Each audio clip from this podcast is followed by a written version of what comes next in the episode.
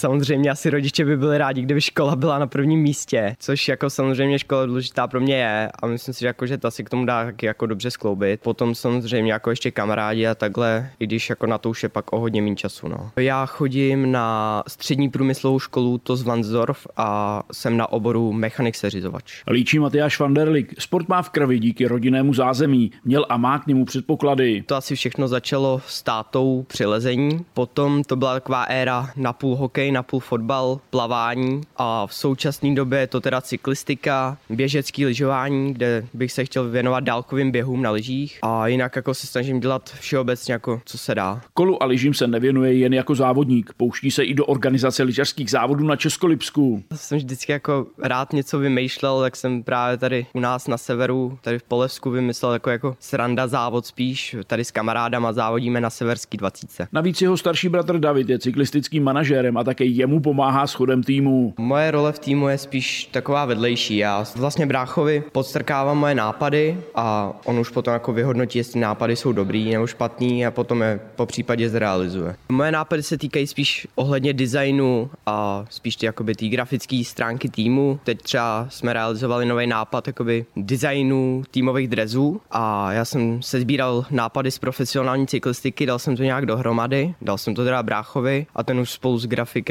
potom vytvořil nový design. Hlavní ovšem pro něj vlastní sportování. Pochvaluje si, že kolo s lyžemi je možné bez problémů propojit. Je to v každý v jiném období, takže se dá začít někdy v březnu, jak pořádně už s cyklistikou začít trénovat, tam už pořádně jako závody pro mě tady v Česku nebudou. A potom vlastně si odjedu cyklistickou sezónu, někdy říjen, listopad už začínám jezdit na kolečkových lyžích a začínám se právě připravovat tady na český ski tour nebo po případě na Vizmasky Classic v podobě jizerský 50 nebo Pustertalerský maratonu. V lyžařské stopě reprezentuje Bedřichovský Ed systém Silviny tým pod manažerským dohledem Marka Pazderského. Zatím nejvíc ho asi oslovila jizerská 50.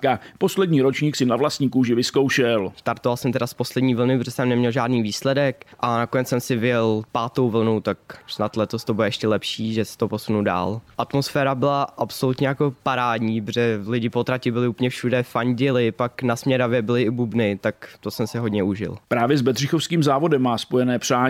Asi jako já bych se chtěl jednou probojovat do první vlny na jizerský 50, protože minulý rok můj kamarád, který teď už teda odjel do Austrálie, Tomáš Podrazil si to vyjel, jednou bych chtěl jít v těch šlepích a věci tu vlnu taky. Samozřejmě asi největším snem by byl Vasalopec, což je asi snem každého běžkaře, tak to by byla taková nejvyšší meta asi. Také v cyklistice má v barvách týmu Unlimited KM Trading CZ na co navazovat. Letos se mi asi nejvíc povedl závod se Zemicích, který jsem teda vyhrál. Tam to bylo teda po těsném spurtu, jeli jsme nějaký kilometry v úniku, co jsme nastoupili z hlavního pole, tak to byl asi jako takový největší úspěch. Pak samozřejmě jako největší zážitek je tady domácí zeleňák, to je taková srdcovka, když letos já už jsem měl tu delší trať na 106 km, která se mi teda úplně nepovedla podle představ, ale to se stává. Navíc prý má jeden sen, spojený s nejslavnějším cyklistickým závodem. Ten sen samozřejmě jako Tour de France trvá, ale tím nejbližším cílem by bylo jako tady třeba jednou dojet právě v Rumburku na zeleňáku na to náměstí jako první, zvednout si ty ruce, protože tady máme jak mnoho známých kamarádů, tak